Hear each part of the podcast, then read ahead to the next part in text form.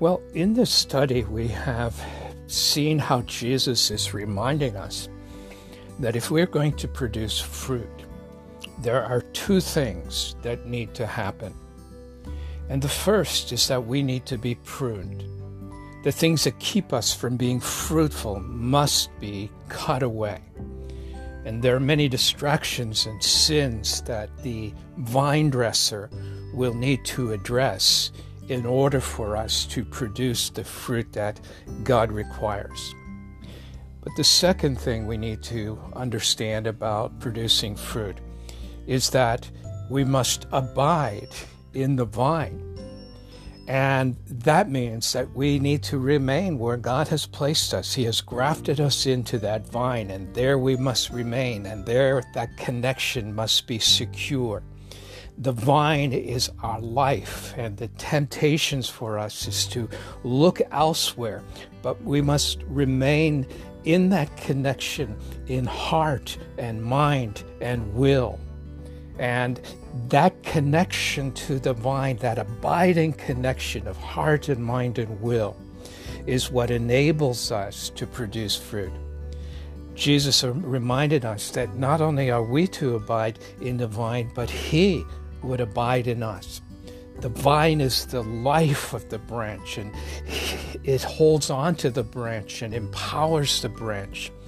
And that combination of us holding on to the, the branch and maintaining that connection in heart and mind and will, and the branch holding on to us, that connection is a powerful, powerful connection. And as distractions and obstacles are pruned, and that connection between the vine and the branch is secured and maintained, what is the result of that? Well, Jesus tells us in the passage we want to look at today in John 15, verse 5, that whoever abides in me and I in him, he it is that bears much fruit.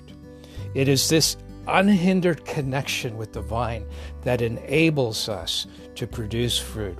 And the fruit that we produce is not ours, but it is a fruit that, that is the result of our abiding relationship with the vine.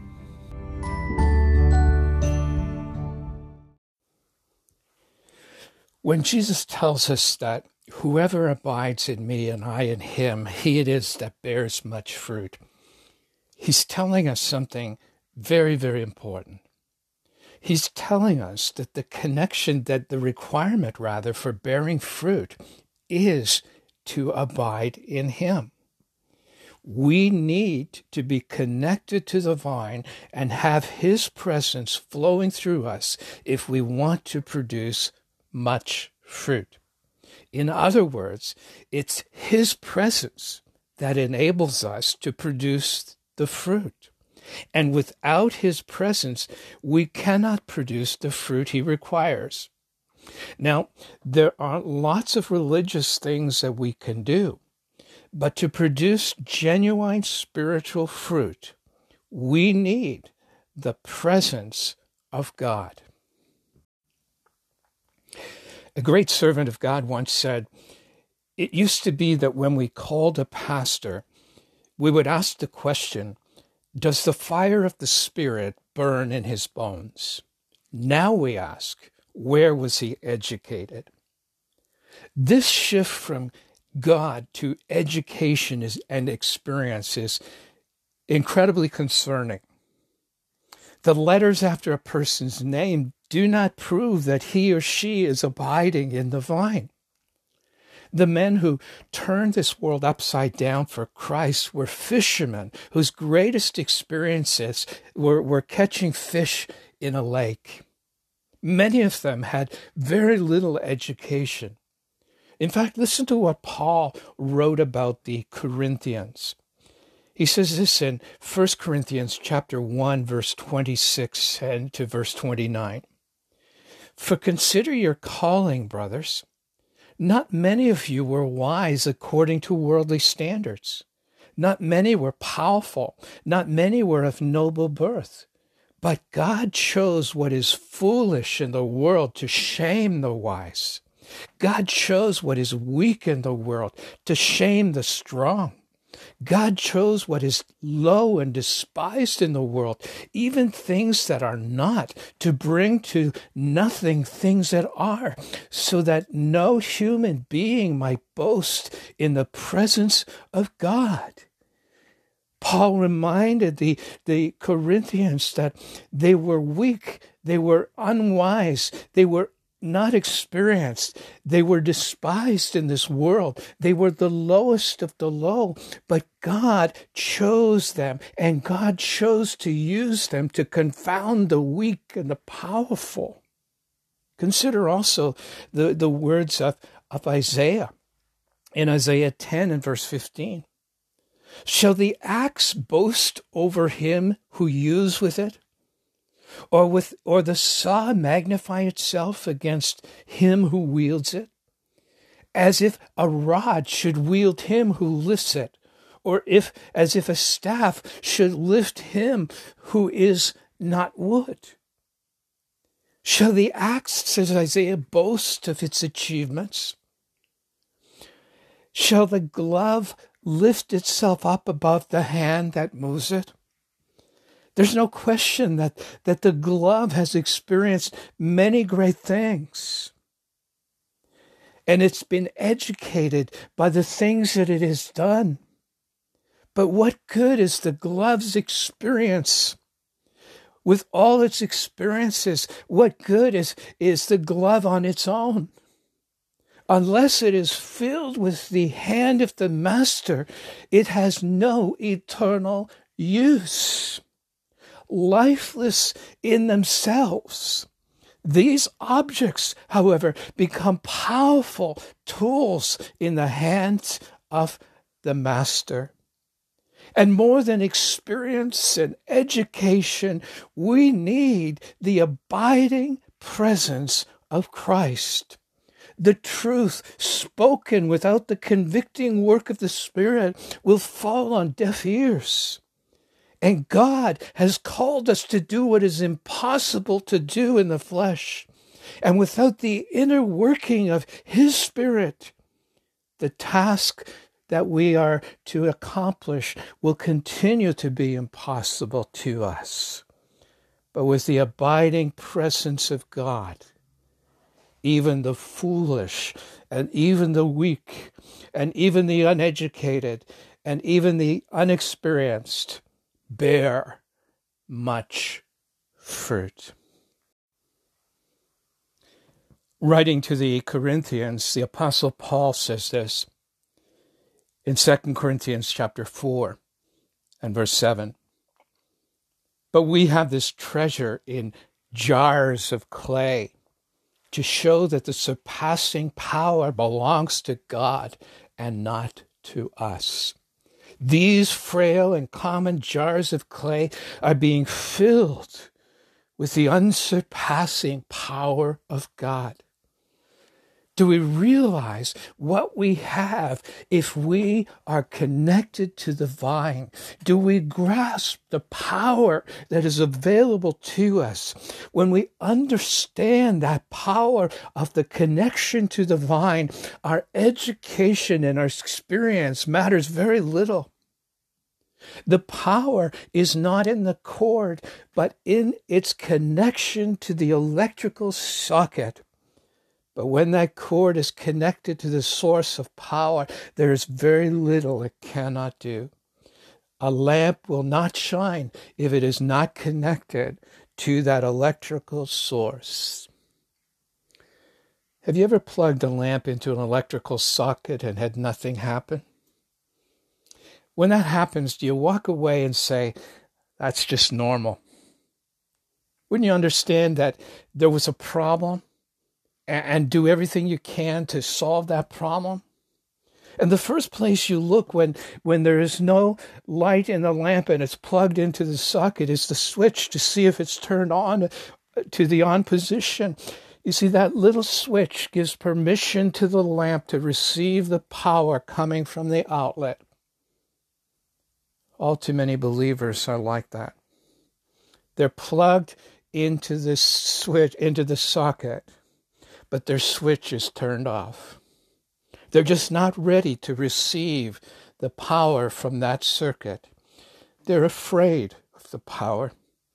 They don't know what's going to happen if they open that switch. They fear the change it will bring. They are uncertain if they're worthy of the power that is coming from that source. They, they're not sure that they could measure up. They wonder what others would think if they flipped that switch on and began to shine.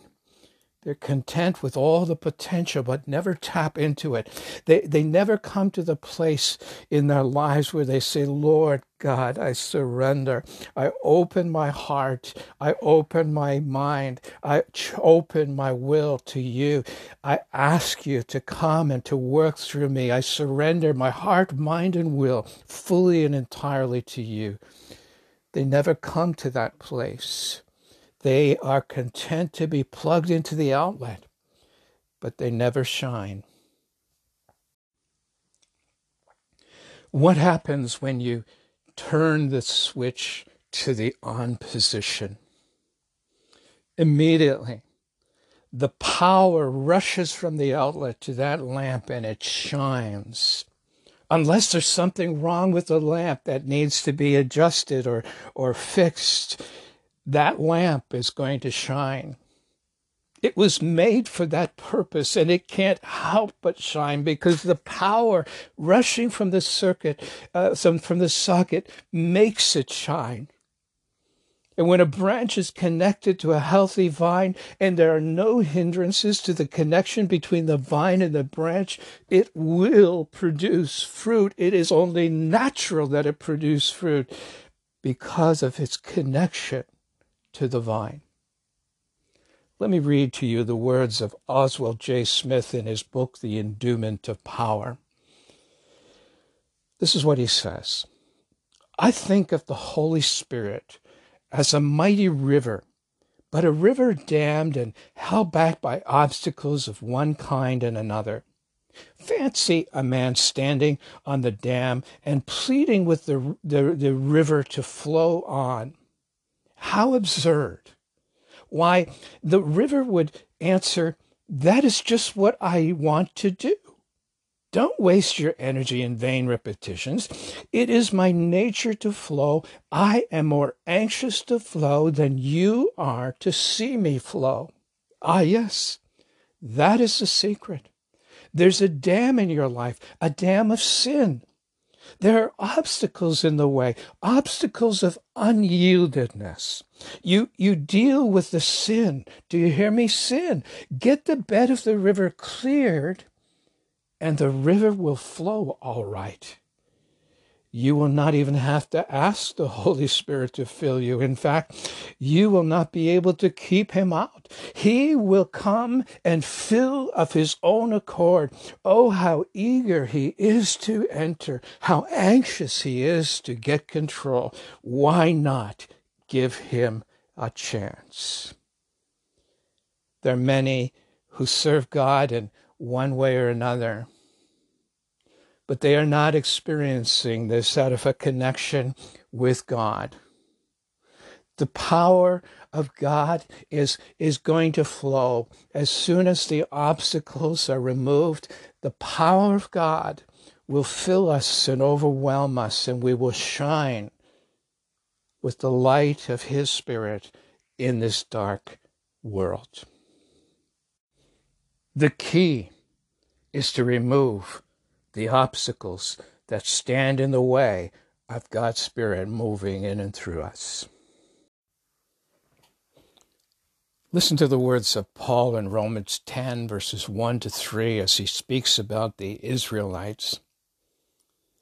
Brothers, my heart's desire and prayer to God for them is that they may be saved. For I bear them witness that they have a zeal for God, but not according to knowledge.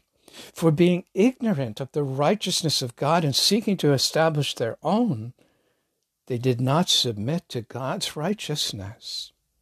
Paul describes here the Israelites who were filled with religious zeal.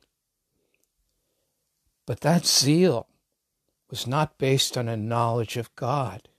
They were ignorant of the righteousness of God in, in Christ Jesus. They, they sought to establish their own righteousness. They, they sought to get to heaven on their own effort. In other words, they were branches disconnected from the vine, doing everything they could, but not doing so out of a connection to the vine. They were gloves with no hands. They were lamps not plugged into the power source. They filled their lives with religious activity, but their efforts were not the result of that intimate connection in heart and mind and will to the Savior. Jesus told those who cast out demons in Matthew 7 and did miracles in his name that he did not even know them. He called their efforts in his name works of lawlessness. They were not called by him. They did not even know him. Yet they acted in his name and under his authority, so they never knew him. These were workers of lawlessness. They were not connected to the vine. They sought to do what they could in Jesus' name, but without a relationship with Him, without connection to Him. You see, God blesses what He empowers, and He strengthens those He calls.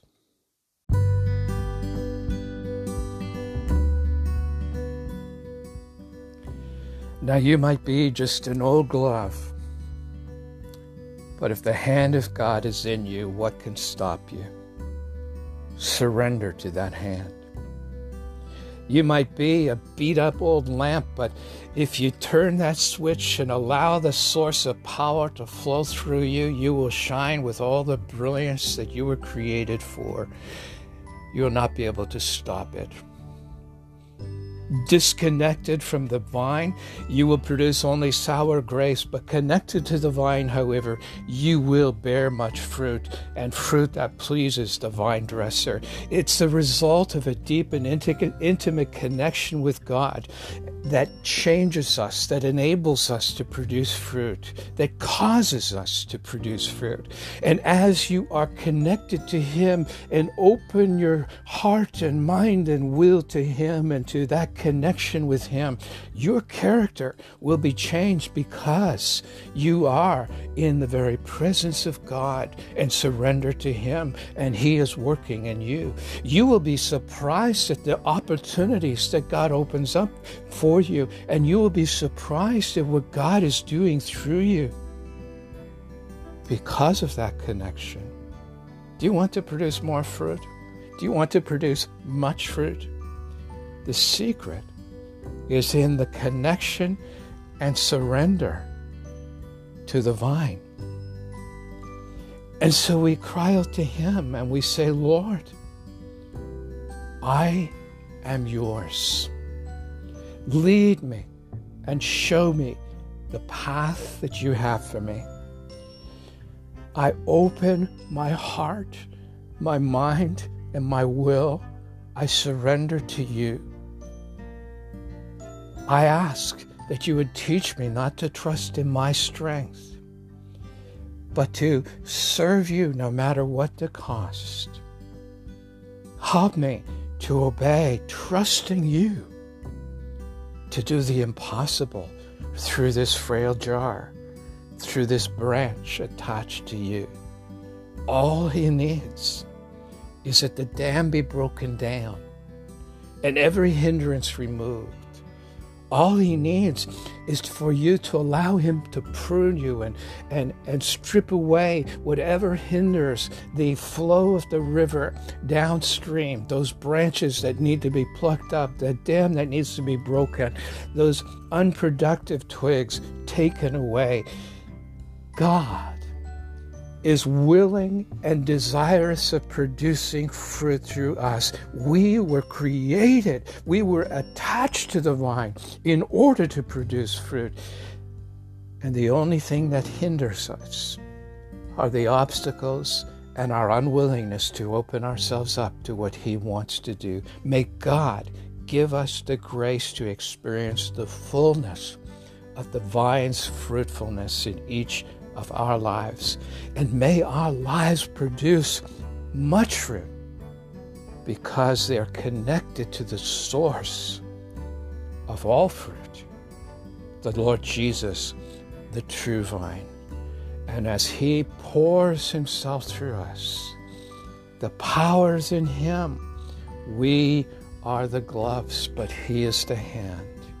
We are the lamp, but He is the power, the electrical power that turns on and causes it to shine. Will you today surrender and open your heart, your mind, and your will to this great vine, the true vine, who wants to produce in you much fruit? May God give us grace to be branches that produce much fruit.